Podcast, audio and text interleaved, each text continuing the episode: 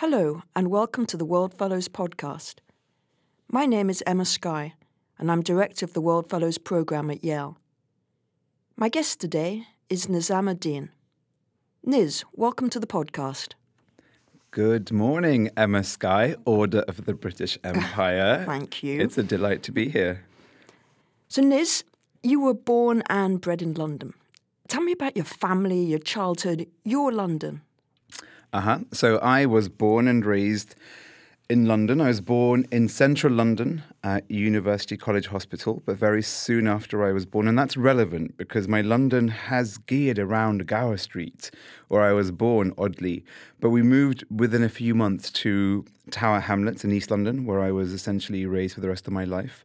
I still live there. Uh, it's one of those places where if you ask people, or if you tell people where you live and, and you say, I live in Whitechapel, it's now very cool. They're like, oh, when did you move there? That's super cool and trendy and up and coming. But growing up, when you were asked where did you grow up, and you said Whitechapel, you got a pat on the shoulder, being like, oh, sorry to hear that. And so um, I grew up in East London. Um, and what's interesting is, I think, and th- this has been a continuing theme for me, it's a living past. It feels like my upbringing in Whitechapel and Tower Hamlets generally, where I went to school up until the age of 18, is something which I learn more about as I go through life. I learn new languages, new frameworks to see my upbringing. And so it's this amazing experience growing up in relative, you know, disadvantage, as, as one might say. Schools weren't great. We had loads of supply teachers. You had kids who were misbehaving, but that was the norm. So growing up, that wasn't this odd thing for me. It was just, oh, that's just school. Um, and so what's fascinating is learning the skills that you've learned as you know a self-defined uh, educationist, learning skills like resilience. Those things came naturally because of where I grew up. Learning things like negotiation.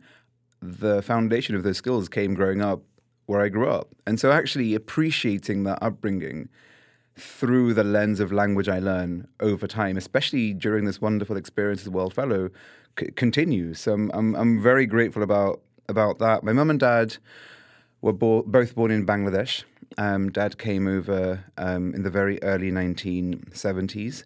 He actually went to a secondary school. The building itself was no, that was his no, that was his secondary school, and it became my primary school. So it was a very local experience. And so he would take us to this school that he went to. Then we would go into school and he would point at other parents and say, Oh, I know that guy. He was like this. It was a ruffian in school. Um, and, and they would be taking their kids. And so it felt like a very localized experience, which, again, when I look back at, into the history of the location, it's where the Huguenots settled. It's where the Jewish community settled. So it's a very where the int- first immigrants always go. Absolutely. Yeah. So it's a very settler, first generation of immigrants, settler type place. Now, saying that, there were some rough ends to it. You know, I, t- I take a very nostalgic view because I'm a glass half full kind of guy. But you know, the, the, the a few vivid moments I want to share, which I think have stuck with me, is when I was I would say eight, nine, ten around that period, and this is the 80s and 90s. Dad would come home um, with blood on his hands um, because he'd have to fight off fascists on the street. It wasn't it wasn't easy, and it, and they were very very good at keeping those from us. So I would I remember we had a two floor masonette, and I'd be on the top floor and so it's a, block of flats and dad would come home and i, I it, traumatized, traumatized the right word, but I would be up as a nine, 10 year old. I'd say I went to bed, but I'd stay up, make sure he came home because on more than one occasion, I know that thugs on the street would would have would attacked him essentially, and he was this quite short but butch guy, so he could take care of himself. And then he, did. Um, and you know when they say, if you see me, look at the other guy. I'm sure that was the case with him, and I'm sure he he gave more than his fair share's worth. But that definitely had an impact growing up because um, I, I, I, remember that vividly even now the worry I had the feelings of worry I had growing up. And then, you know, my mum would take me to school, and then I remember being called, um, and this is a word that's acceptable in, in the US, but in the UK, to be called a packy, as you know, is a very derogatory term. And I got called a packy um, as I was walking to school with my mother. Um, and this was on Whitechapel High Street. Um, and I remember being very young, it would have been seven, eight. And I looked back at the guy and said, but I'm Bangladeshi. and I didn't understand the notion of why he was calling me a Pakistani. I'm, I'm ethnically Bangladeshi. Um, so those are the things I remember. Um, it was a, a, a, very enriching upbringing. I was very curious. My London, um, London I love. It's the best city in the world, bar none. Um, it's a, a, city I was fascinated by. So growing up um, in London, you're kind of isolated when you grow up in, in areas of, I would say, deprivation because there's many ecosystems created to support each other. And that's why generations of immigrants go into particular places. I was very curious um, about other places. And it was such a big deal that even at the age of 16 or 17, I would jump on a bus and go across London to Finchley to the O2 Centre and hang out with a friend. And when I came back, I would be asked, "How? What was it like? What were they like? How did you get there?" Um, to the point where growing up, even even friends who had to go to other places in London would ask me for directions because navigating London was this peculiar thing. And so I think you realize as you accumulate privilege over time, that space is something that you don't think about. So when I now work with young people, and we, you know, for example, combating youth violence heavily located into particular areas. But the people who often address the issues of youth violence are thinking about London as this huge spread of space, which it is, and that you can easily navigate and escape, for example. But when I think back to my upbringing, you couldn't do that. It was hyper localized. You couldn't leave. Um, and so, going back to what I said, where I was born, I ended up going to university at this wonderful institution called SOAS, which is just off Gower Street.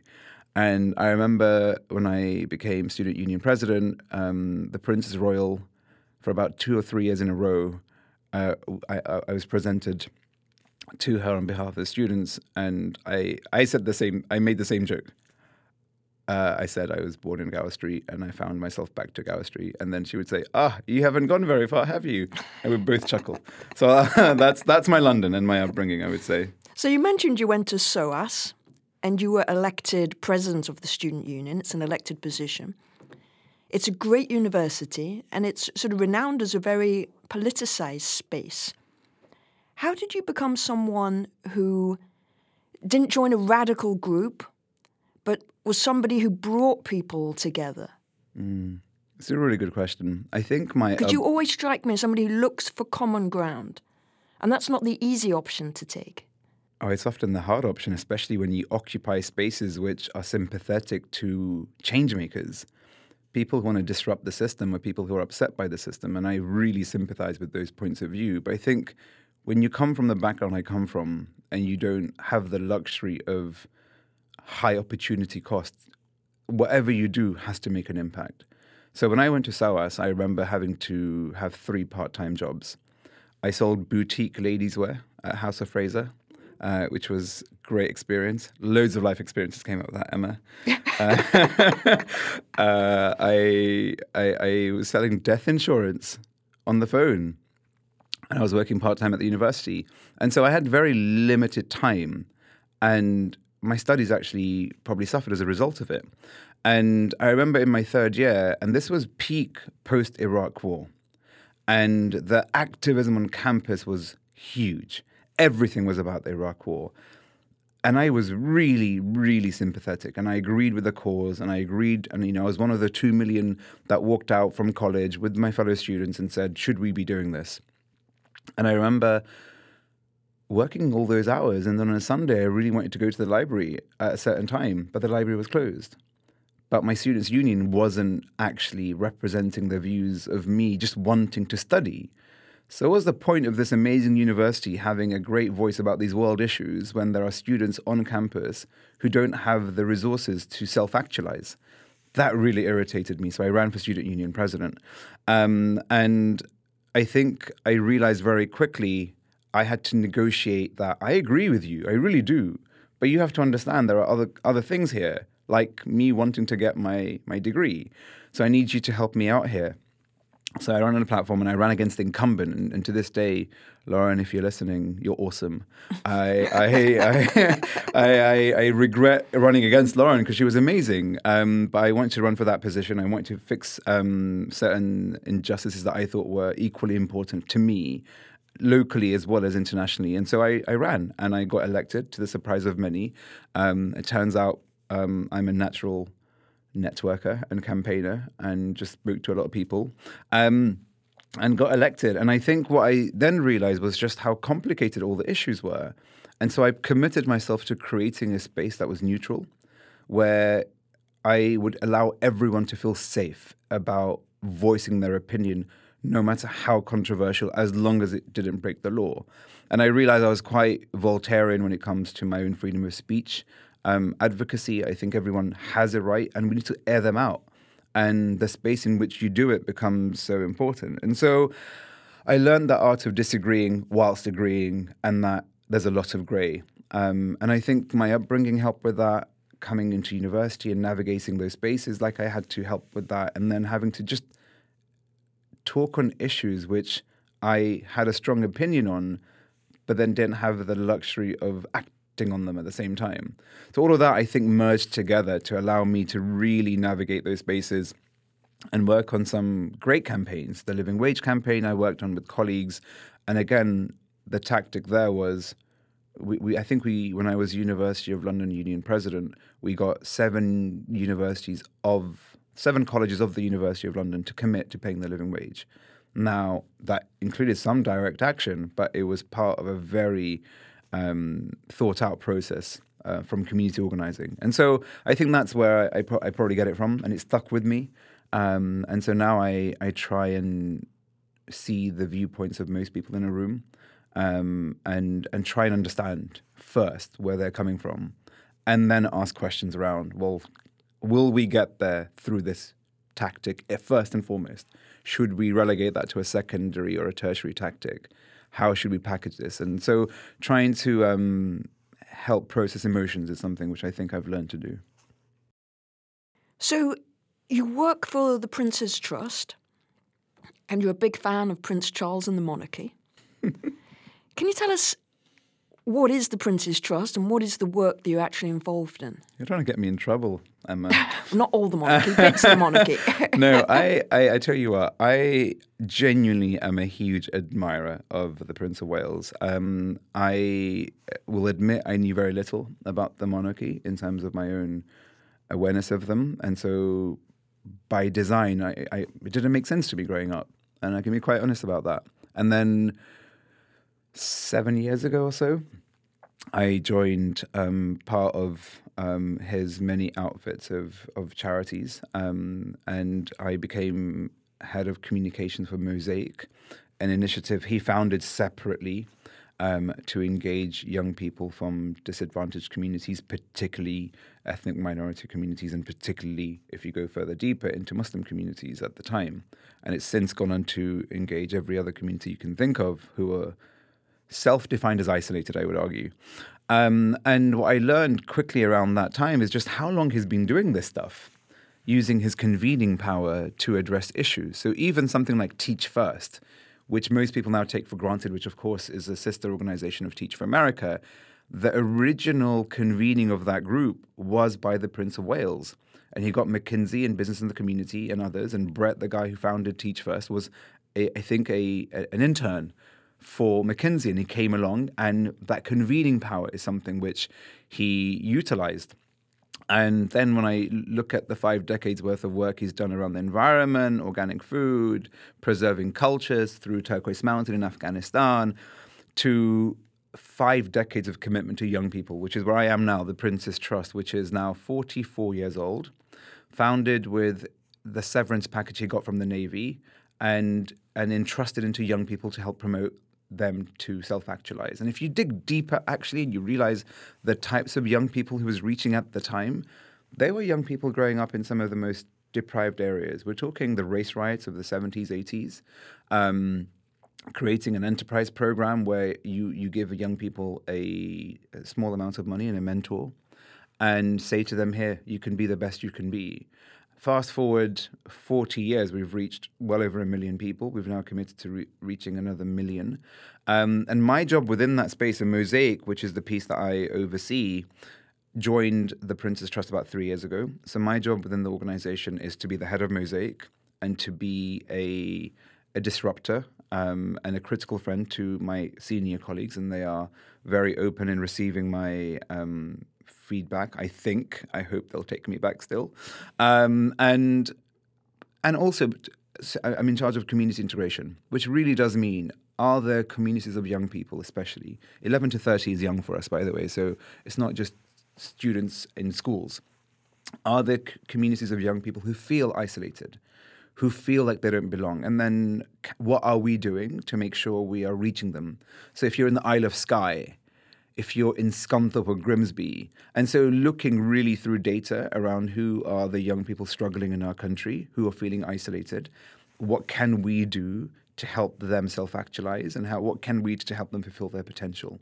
And within that you then have a bit of fun right? So you know that the country is segregated to an extent. So can we help curate our programs in a manner where people who are living side by side in a community but not necessarily integrating can we place them together in a way where they are more likely to engage with each other so if you both need a job and you live in bradford the hope is you'll both get a job together and that seeking employment will enable you to meet each other in a meaningful way and not necessarily in a more contrived way, which is, hey, you're Asian, hey, you're white, you should be friends, you know?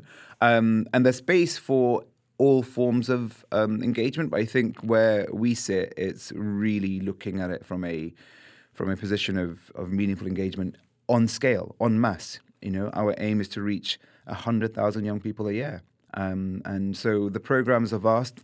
There's many um, uh, a line into uh, help, but broadly speaking, we we help people live, we help them learn, and we help them earn, um, which is education, employment, and training essentially. So there's a suite of programs, and we meet young people where they are, which is why I love the organization. It's very focused on the needs of the person, as opposed to here's our program, this will work for you, do it. So um, I can speak for a long time about the organisation, as you can tell. So I'll stop there. so the UK is a country in crisis. And can you see a way forward, a way in which Brits can heal, reconcile, come together? This has been occupying my mind a lot during this fellowship. Um, I think we we are definitely polarized in the in the UK. We have this binary def- identity going forward of, of remain and leave at the moment, and we ha- we had loads of other issues before, and I think they've all manifested and congealed into this binary identity of remain and leave. Um, a few weeks ago, you will uh, know that we had this session with um, uh, Marc Brackett, who runs the the social inte- emotional intelligence unit here at um, Yale, and he said something which I really enjoyed, which is his book talks about emotional scientists and emotional judges. And on a really basic level, I think we need more emotional scientists. The ability for us to not judge and have the ability to, to, to listen to each other and to listen to where we're coming from.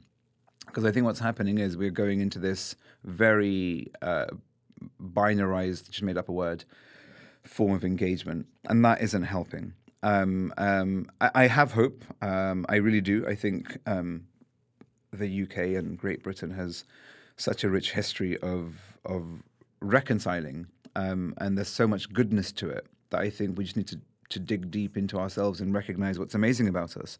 Um, I obviously come from a world of civil society. Um, so I think there's a lot we can do. I personally have done some incredible work with um, a few colleagues from the Church of England around this issue. So we, you know, we looked at this and thought, this is hugely polarizing. What can we do? And one of the ways we're doing it, which I think is a huge problem, Emma, at the moment, is the very intentional use of tactics of disinformation. Now, we knew this was happening on social media. This has been happening for a while. It's become a conventional uh, form of warfare is a strong word, but it's a conventional form of campaigning and tactics to try and get the vote through.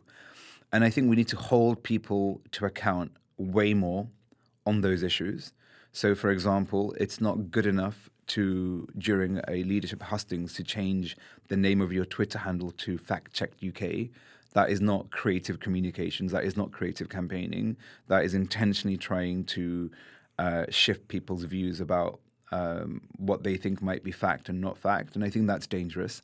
I think the intentional erosion of trust in our institutions is deeply worrying. I think a narrative of people versus the politicians is deeply worrying because we have to endure beyond this, and it will. We will move on. Some 31st of January, we will either leave or we won't. Something, but eventually we're going to come to a halt. We're going to leave the European Union. Something will happen. That is beyond me intentionally, and I'm staying out of that political decision. I'm going to let the politicians deal with that. But what they cannot do is during that process continue to create divisions for short term political gains, trying to get votes, trying to separate a segmentation of the constituency of the UK so that they get enough votes to then push something through. That is dangerous. And I think trying to have more civility in our conversations is important. We saw Rowan Williams um, intervene a few days ago, and I think civil society has a big role to play. I really think civil society needs to step up here. Um, we need to educate um, civil society to understand what is fake, what is not. We need to be a bit more vocal about holding our leaders to account more. Um, so I think there's practical steps we each can take, institutions can take, civil society can take. I think um, our leaders need to really think twice about the language we use and that impact that has. And going back to the young people that I work with, the level of uncertainty, the level of discomfort they're feeling about their future is no joke. And this is the generation that is meant to take us forward. And so I think that's broadly what we have to do. But I'm hopeful. I really am still. Um, I think we as a nation have a very stiff upper lip. Uh, I think this, if it, you know, what doesn't break you makes you stronger, right? As the saying goes. And I think I don't know where the strength, what the strength will manifest itself in, but I do think going forward, we, we, we'll have no choice but to be stronger. So I'm hopeful, but I think some steps need to be taken fairly quickly and decisively now, and that's what I, I hope to do when I go back. You know, listening to you, I wonder in a few years from now, will I see the name Nizam Uddin on the ballot box? Is that what you're thinking of for your future? Are you going to go into elected politics? My my perspective on on impact is is is just that where can I make the greatest impact? Where can I make use of the privileges I've been afforded in life to advocate for many more who are just like me and others who are not like me uh, to create a better society for all of us. Um, and up to this point, I've I've realized that my power has been in the space I've been in, um, and if an opportunity arises in the future where I have that impact elsewhere, I will definitely look into it, Emma Sky. um, I, I, hope that wasn't too much of a politician's answer. But intentionally, I mean, what I will say is I've, I, I very intentionally actually stayed away from party politics, as you know. Um, me and a few friends, a good few years ago, founded an amazing organization called the Patchwork Foundation, which was intended to help underrepresented groups get into the political process. And that was very much around how do you shake up um, diversity of thinking in leadership so that it's far more sensitive to the needs of the entire society. And so I strongly believe in that. And so I've been, it's something which I, I am very committed to. And so, you know, I, I, I gave myself three rules about 10 years ago of what I want to do in life, which is uh, constantly develop as a human being. I think uh, evolving and, and learning is so important. Two, have significant impact, um, including global impact. And three, have fun. Um, and and the three those three things, as long as I'm doing those three things, I'm a very happy bunny. Um, and where I do that, I almost um, uh, I, I, don't say I don't care, but I'm quite I'm unplussed as to where I do that. Um, but I, I, those three things are very important to me. Um, and so up to now, I've, I've, probably decided that going into the political route one of those probably wouldn't work out as well. But in a few years' time, if that means it could work out, who knows? Um, and this program hasn't helped. You know, everyone's a bloody minister, and everyone's going into the foreign ministry or running for president, and so you're just like, I feel left out, and I have FOMO. And so, for the sake of FOMO, I might run for politics. Who knows? Nizam Uddin, thank you very much. Thank you, Emma.